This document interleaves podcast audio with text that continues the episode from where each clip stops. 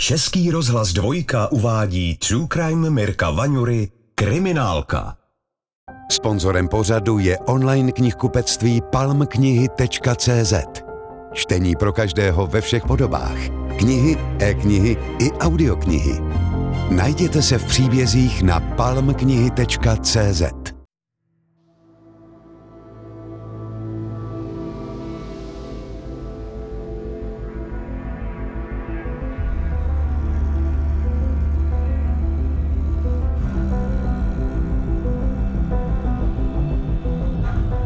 Bylo krátce před Vánoci a rodina 33-letého Tomáše právě zažívala noční můru všech rodičů. Jejich syn se nevrátil domů z práce, nedal o sobě žádnou zprávu a už druhý den se nikomu neozývá. Počáteční obavy a utěšování, že se vše jistě brzy vysvětlí, ale postupně přerostou v trvalý strach.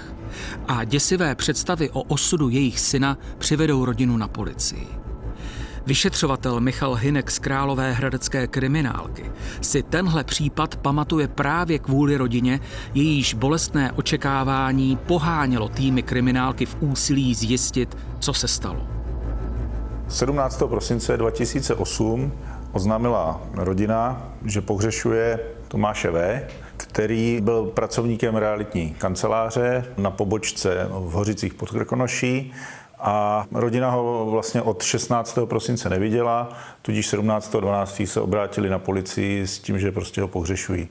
Pátrání po něm bylo zpočátku neúspěšné. Na tom pátrání se podílela jíčínská policie, hořické obvodní oddělení a tehdy to bylo dosti policajtů, kteří na tom případu začali pracovat.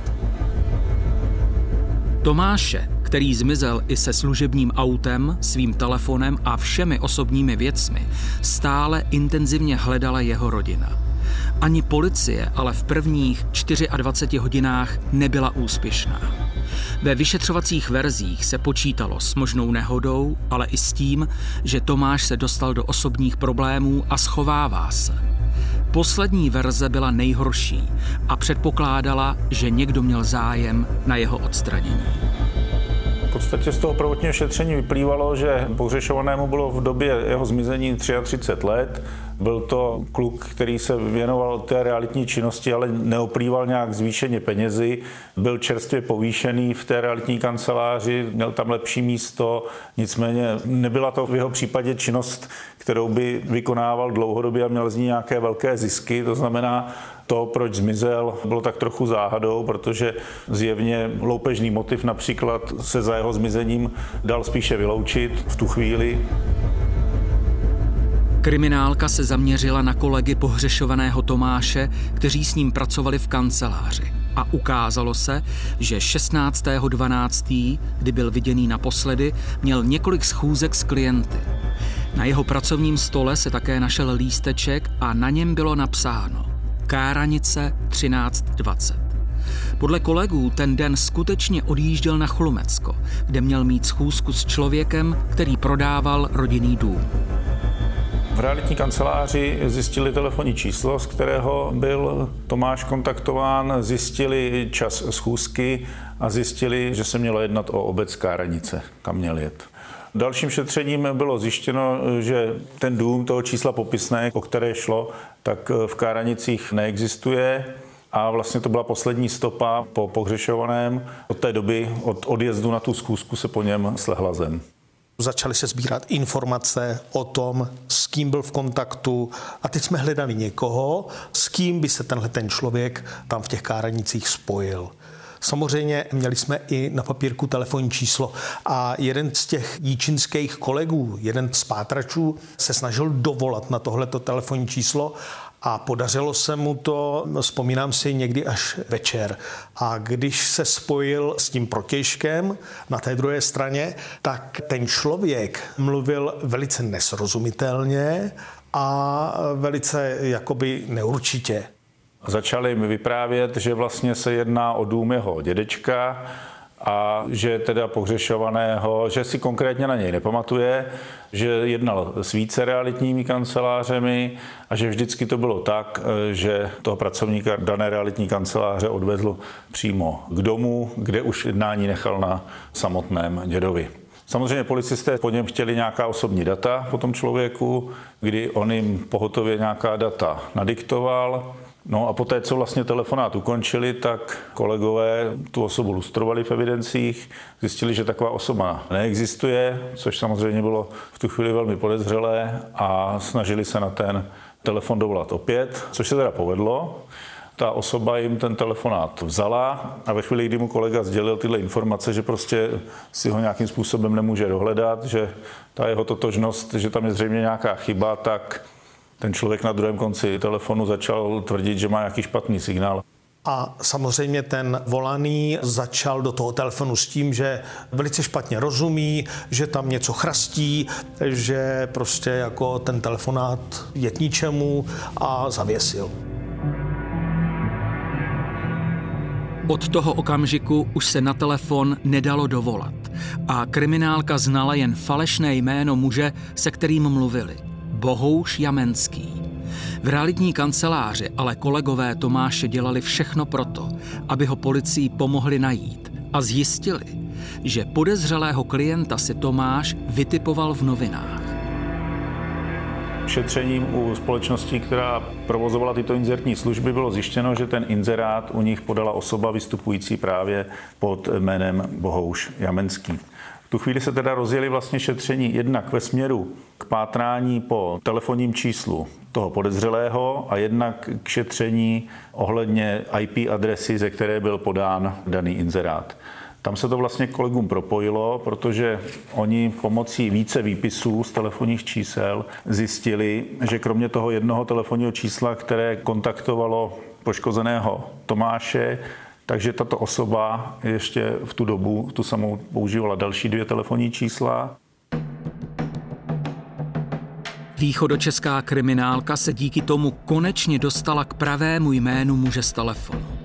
53-letý Karel B. z Žamberku nebyl žádné nevinátko. Policie ho opakovaně stíhala za podvody, daňovou trestnou činnost, krádeže a v minulosti už si rok odseděl za mřížemi. Co bylo ale důležité, skutečně měl vazbu na oblast v sousedství Káranic. Podařilo se stotožnit dům, v kterém v tu dobu bydlel, když podával ty inzertní služby přes tu IP adresu, což bylo ve vesnici vedle Káranic, jednalo se o obec Chudeřice. Šetřením bylo zjištěno, že bohužel v tu dobu už on tu nemovitost opustil, tomu pronajímateli neplatil nájem a jeho pobyt v tu dobu vlastně, když se tam dostali kolegové, už nebyl znám. Kvůli tomu, že Karel B. nenastoupil do vězení, aby si odseděl tříletý trest za hospodářskou trestnou činnost, byl už v té době v hledáčku policejních pátračů. Ti ho pomocí monitoringu jeho telefonu v zápětí našli v Hradci Králové, kde se schovával v bytě své bývalé přítelkyně a okamžitě si pro něj i z kriminalisty z okresu došli. K tomu jeho zadržení došlo 25. února 2009, kdy byl zadržen kolegy Zíčína Asistovali teda u toho i kolegové z takzvaného cíleného pátrání z Hradce Králové. A to, co bylo podstatné, tak při zadržení Karla v Hradci Králové došlo k tomu, že u něj byla nalezena navigace a fotoaparát, které odpovídaly majetku pohřešovaného Tomáše V. Dále u něj byla nalezena v době zadržení nelegálně držená střelná zbraň. Tam byla zbraň Čezeta 27, ráže 765 Browning, což je krátká zbraň. A zajímavé také bylo to, že tam zajistili krabičku s náboji, sedm bylo v těle zbraně a 91 bylo v té krabičce. To znamená, že z celkového počtu těch nábojů dva náboje chyběly. Ve chvíli, kdy u něj našli tyhle ty věci, tak samozřejmě nějakým způsobem ho začali k tomu vyslýchat. Věděli, že může mít něco eh, ve spojení s pohřešovaným Tomášem. Mohli se domnívat třeba, že při jeho zadržení se dostanou k té pravdě. Věřili si na to zřejmě v tu dobu že by se ty informace mohly dozvědět. Nicméně po té, co ho zadrželi, našli u něj tyto věci. V okolí toho místa, kde byl zadržen Karel B., tak bylo zajištěno i auto poškozeného. Oni ho k tomu vyslýchali, samozřejmě neměli moc prostoru, snažili se získat od něj informace, ale během té krátké doby, kterou na to měli, tak on jim popřel, že by se s ním znal, že by se spolu setkali a tvrdil, že ten fotoaparát navigaci nalezl venku v trávě při nějaké procházce. My jsme se tomu dostali v okamžiku, kdy ta osoba byla ve výkonu trestu. To znamená, nás bohužel nikdo nevyrozuměl ani v době jeho zadržení. Ve chvíli, kdy se tým Michala Hinka z Králové hradecké kriminálky seznámil s případem, bylo zřejmé, že podezřelých okolností je kolem zkušeného kriminálníka Karla B. příliš mnoho. Předpoklad, že nejspíš realitního makléře Tomáše na Chlumecko vylákal a pak ho tu i zavraždil, bylo ale potřeba prokázat. My jsme samozřejmě začali pracovat na tom předpokládaném místě činu, což byl ten dům v té obci Chudeřice, který se začal ohledávat. Musím říct, že se prohledával velmi pečlivě. Při tom prvotním ohledání, ke kterému došlo 27. února 2009, pamatuju si, že jsme ten dům i tu přilehlou zahradu ohledávali s psovodem a se psem specializovaným na vyhledávání mrtvol. A i přes veškerou snahu se nám tělo pohřešovaného nepodařilo najít ani nikde v domě, ani na tom přilehlém pozemku. Ani povýstřelové splodiny, ani další vhodné důkazy tu policie po dvou měsících od zmizení Tomáše nenašla, ale po těle dál pátrala v lesích a na polích v okolí Káranic. Zkoumáním procházelo i firemní auto pohřešovaného. Karel B. tvrdil, že v blízkosti domu jeho přítelkyně muselo parkovat jen náhodou, protože on s ním nemá nic společného. Měli jsme tam eh, úplně jasně tu navigaci, která patřila taky Tomášivé. Měli jsme ten vůz a v tom voze se právě odebíraly pachové stopy. A ty také vyšly na našeho podezřelého. Takže najednou se nám začaly schromažďovat věci proti této osobě. A my jsme měli najednou spoustu trumfů v ruce. Kolegům z OKTE se podařilo odzkoumat eh, fotoaparát nalezený u Karla B., fotoaparát toho Tomáše a tam byly nalezeny dvě už smazané, ale našimi experty obnovené fotografie, na kterých byly vidět fotografie přímo z domu v těch Chudeřicích a jedna fotografie zobrazovala schodiště a druhá zobrazovala kuchyň toho domu tam vlastně byl i čas na těch fotografiích. Já si pamatuju čas na jedné z fotografií 13.27, což velice dobře odpovídalo i tomu času, kdy on vlastně jel na tu schůzku. A bylo samozřejmě to datum 16.12.2008.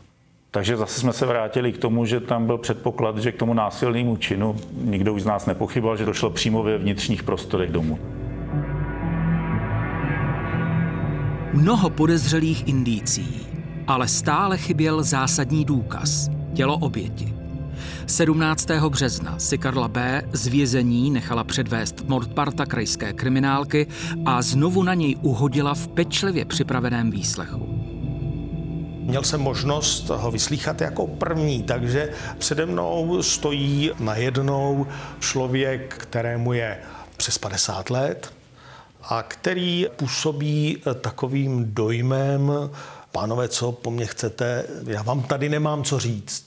Jo? Takže zpočátku to bylo, že s tím vůbec nemá nic společného, že nám nemá co říct, ale pak postupně se přibližoval k určitým věcem, ale takovým způsobem, že to bylo eh, jakoby zmatečný a tudíž jsme pochopili hned, že máme před sebou někoho, kdo bude kombinovat bude to dlouho trvat, ale nakonec pak udělá hromady chyb a spadne do toho.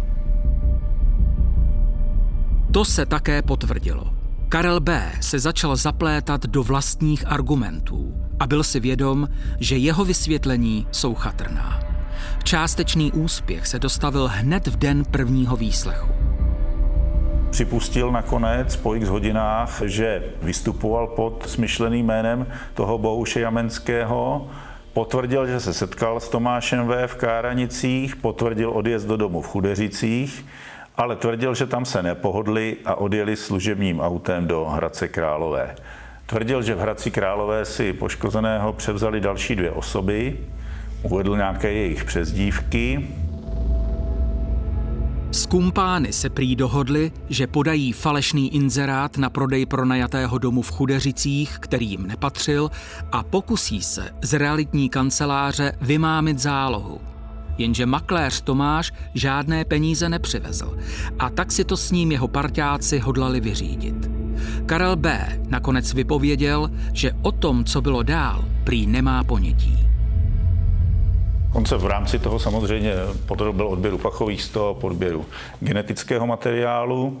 Když je ta osoba ve výkonu trestu, tak to samozřejmě funguje tak, že v nějaký čas my ho zase musíme vrátit, takže pak ve večerních hodinách jsme ho vraceli na celu. To podání vysvětlení bylo absolutně nevěrohodný, byla evidentní snaha se distancovat od případného násilného jednání a tak jsme se vlastně ještě ve večerních hodinách dohodli, že budeme pokračovat další den měl celou noc na to si to zase srovnat v hlavě a my jsme to i tak předpokládali, že to tak bude, takže jsme navázali na ten první den a po těch hodinách ten člověk něco zkusí. 18. března si králová hradecká kriminálka přiveze Karla B. k druhému výslechu a oznámí mu, že ho zadržují kvůli podezření, že právě on stojí za zmizením realitního makléře Tomáše. Po několika hodinách cílených otázek se Karel B. konečně zlomí.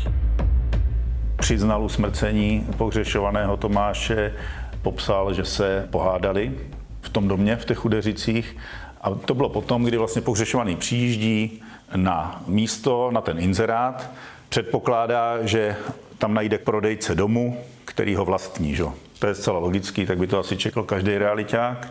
Nicméně pan Karel mu tam měl sdělit, že v domě je pouze v nájmu a není jeho majitelem.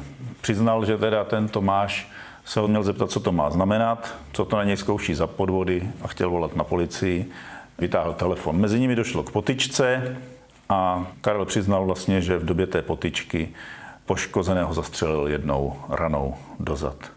Měli jsme tady jakýsi popis těch okolností, kterým jsme samozřejmě v tu chvíli neměli důvod stoprocentně věřit, protože se musí všechny naprosto pečlivě prověřit, ale pořád jsme neměli to tělo.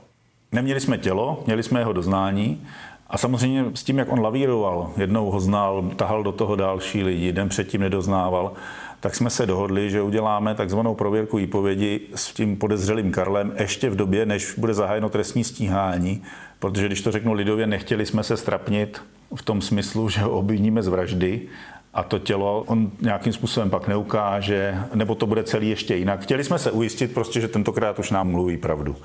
Takže se s ním dělal takzvaný neodkladný a neopakovatelný úkon, to znamená prověrka na místě. Porozuměl jste tomu to poučení? Ano. Zúčastníte se prověrky na místě činu? Ne, pojedu se ono označit místo, co se Ano. U toho vyzvedávání, nechtěl, by to bylo možné. Čili já to schrnu, aby to bylo jasné a srozumitelné. Podezřelý povádí, že se prověrky na místě zúčastní, ukáže místo, kde ukryl tělo poškozeného, Nicméně vyzvedávání jeho těla se nechce účastnit, pokud by to bylo možné. Tak, pane podezřelý, jestli vás můžu poprosit, nyní jasně a srozumitelně uveďte, kde jste ukryl tělo poškozeného Tomáše kde se to místo nachází, jak to místo nalezneme. Je to na zahradě vedle skleníku na přilehlém záhonu. On samozřejmě ve chvíli, kdy už byl prostě unavený, jeden den 10 hodin výslech, druhý den 7 hodin výslech, tak prostě začal některé věci připouštět, začal se do toho zamotávat a už nevěděl, kudy kličkovat, kam. A ve chvíli, kdy se ho podařilo zlomit, že to popsal tak, jak to popsal v tom výslechu podezřelého, tak už samozřejmě bylo daleko lehčí mu vysvětlit, že pokud chce nějaký polehčující okolnosti, že taky musí myslet na tu rodinu toho pohřešovaného, že prostě to tělo je potřeba jim dát, aby se mohli pohřbít, aby mohli někde nějakým způsobem si ho chodit oplakávat. Takže to byl takový moment zlomu, kdy on byl zlomený, vypovídal a v tu chvíli to samozřejmě ukázal. Karel B. dovedl tým, který se účastnil prověrky výpovědi do Káranic nedaleko Chlumce nad Cidlinou. A všichni byli v napětém očekávání příštích okamžiků. Jestli se výpověď málo sdílného recidivisty potvrdí, bude definitivně jisté, že Tomáš v domě zemřel jeho rukou. Takže je 17 hodin a 30 minut dne 18. března 2009 a policejní orgán Krajského ředitelství policie České republiky pokračuje v prověrce na místě dle ustanovení paragrafu 104e trestního řádu s podezřelým Karlem Teď, jestli byste mohl na kameru srozumitelně kolegovi popsat, kde se nachází dům, který jste měl pronajatý. Kde v té obci ho najdeme? Ve středu obce naproti prodejně potravin. Ve středu obce naproti prodejně potravin. Dobře, my teď budeme pokračovat dál vozidlem a kolega už vás bude natáčet přímo z vozu a vy budete nás navigovat, jo, tím směrem. Tak můžete. Kudy máme jet? Pořád rovně po hlavní silnici až k prodejně potravin. Dobře, takže pokračujeme rovně obcí Chudeřice, stále po hlavní silnici.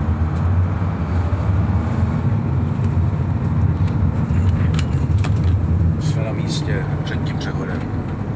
Před Po levé, přechodem, po levé straně ten železný plot. Branka. před přechodem po levé straně železný plot. To je ono.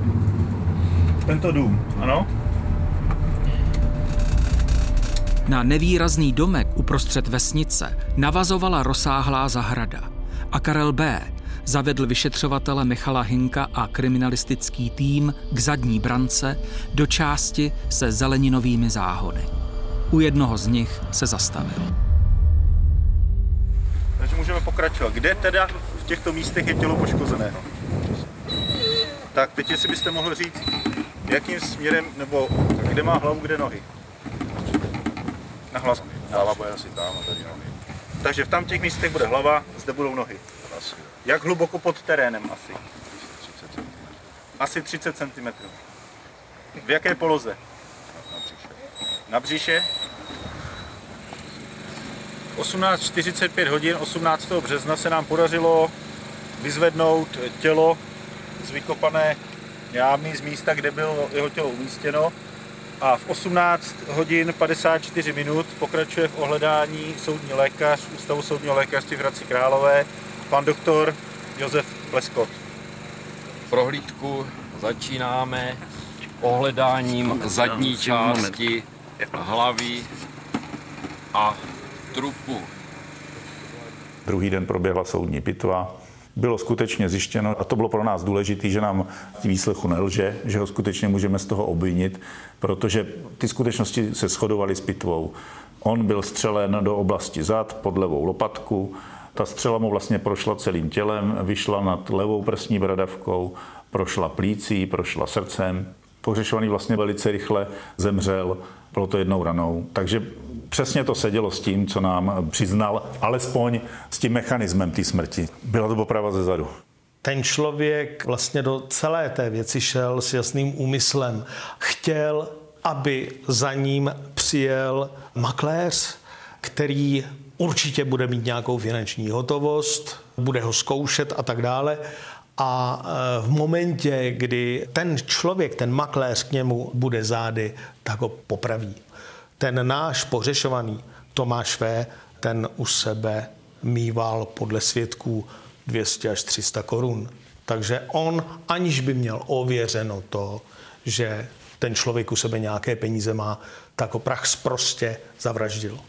Když jsme tyhle ty všechny informace dali dohromady, tak došlo k obvinění, došlo k zahájení trestního stíhání obviněného, byl mu ustanoven obhájce a tam došlo k první změně výpovědi už za účasti obhájce. On teda byl obviněn z vraždy, byl obviněn z pokusu podvodu a byl obviněn z nedovoleného ozbrojování. Už v této výpovědi Karel B. ale začal opouštět verzi, která byla logická, s množstvím odpovídajících detailů a také nejpravděpodobnější. Začal tvrdit, že na makléře nevystřelil záměrně a že vlastně ani nemířil.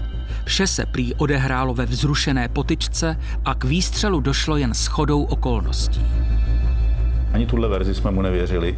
Já si celou dobu myslím, že to bylo tak, že vlastně on očekával, že Tomáš u sebe nějaké peníze bude mít. Realitní ten, tak si myslel, že to budou třeba nějaké desetitisíce. Byl poměrně zoufalý v době, kdy byl v pátrání, byl bez peněz. A já si myslím, že on ho vlastně zastřelil v chvíli, kdy on nic netušil. A fotil si ten barák. Protože jednou ranou trefit někoho při konfliktu ze zadu do oblasti srdce je takový dost krkolomný. Takže moje domněnka je ta, že si pečlivě namířil ve chvíli, kdy pohřešovaný k němu byl zády a normálně na surovo ho ze zadu zastřelil v okamžiku, kdy tento vůbec nečekal. Odhady kriminálky ohledně pokřiveného charakteru Karla B. potvrzovalo i svědectví jeho bývalé partnerky. Peníze potřeboval kvůli své sebeprezentaci. Neváhal podvádět a, jak se bohužel ukázalo, byl kvůli nim ochotný i s rozmyslem vraždit. Potvrdilo se to v rámci jeho psychologického a psychiatrického zkoumání. Jednoznačně netrpěl žádnou duševní chorobou. Klasické, tak jak u většiny vrahů vidíme, disociální rysy osobnosti měl, ale neměl žádným způsobem snížený ovládací a rozpoznávací schopnosti. Resocializaci obviněného znalci hodnotili jako sníženou, protože tvrdili, že doba mezi jeho trestnou činností se zkracuje mezi jednotlivými skutky a stoupá jeho nebezpečnost. V následujících měsících Karel B. opět měnil svoji výpověď a králová hradecká kriminálka trpělivě dokazovala, že jeho tvrzení jsou jen lži. Nakonec prohlásil, že realitního makléře Tomáše nezastřelil a přiznal se jen kvůli nátlaku policie. Vraždu prý spáchali právě ti kumpáni, o kterých mluvil v prvních výpovědích a přidal k ním i další. Karel B. je ale nikdy nedokázal stotožnit a tvrdil, že šlo o souboj gengů z drogového podsvětí. Pro vyšetřovatele Michala Hinka a operativce Jana Lomnického to byl už jen závěrečný absurdní výmysl. Zjistili totiž, že specifická přezdívka jednoho z údajných parťáků přesně odpovídala přezdívce jeho dobrého kamaráda, který zemřel už v roce 2004. Celé to vyšetřování trvalo asi tři čtvrtě roku. Paradoxně, když jsem si teďka ten případ oživoval, tak jsem zjistil, že my jsme to končili v listopadu 2009 a paní státní zástupně podávala žalobu 16. prosince 2009, to znamená přesně na rok a den od té vraždy. Soud dal zapravdu obžalobě a Karla B. odsoudil za podvod, nedovolené ozbrojování a za vraždu, kterou chtěl zakrýt svůj zákeřní plán. Rozsudek zněl 17 let vězení. Samozřejmě se odvolal, tak jak je to běžný, nicméně vrchní soud to jeho odvolání zamítl. Když tak počítám dneska, tak vlastně je to 15 let a je otázka, jestli ještě vůbec je ve výkonu trestu. Když jsme tohoto člověka během těch výslechů a během té práce s ním poznávali, tak jsme zjistili, že to není zrovna člověk, který by sekál nad tím, co v životě provedl. Naopak byl to člověk, který měl neustále snahu se z něčeho vytáčet, vykrucovat a prostě postupovat takzvaně, dá se říci, i křivým způsobem. Tomáš jako pracovník této kanceláře měl smůlu, že prostě zareagoval na ten inzerát a vyjel na něj. No. To se mohlo stát opravdu komukoliv a jak říkám, já jsem i po letech přesvědčen, že to bylo od začátku plánované.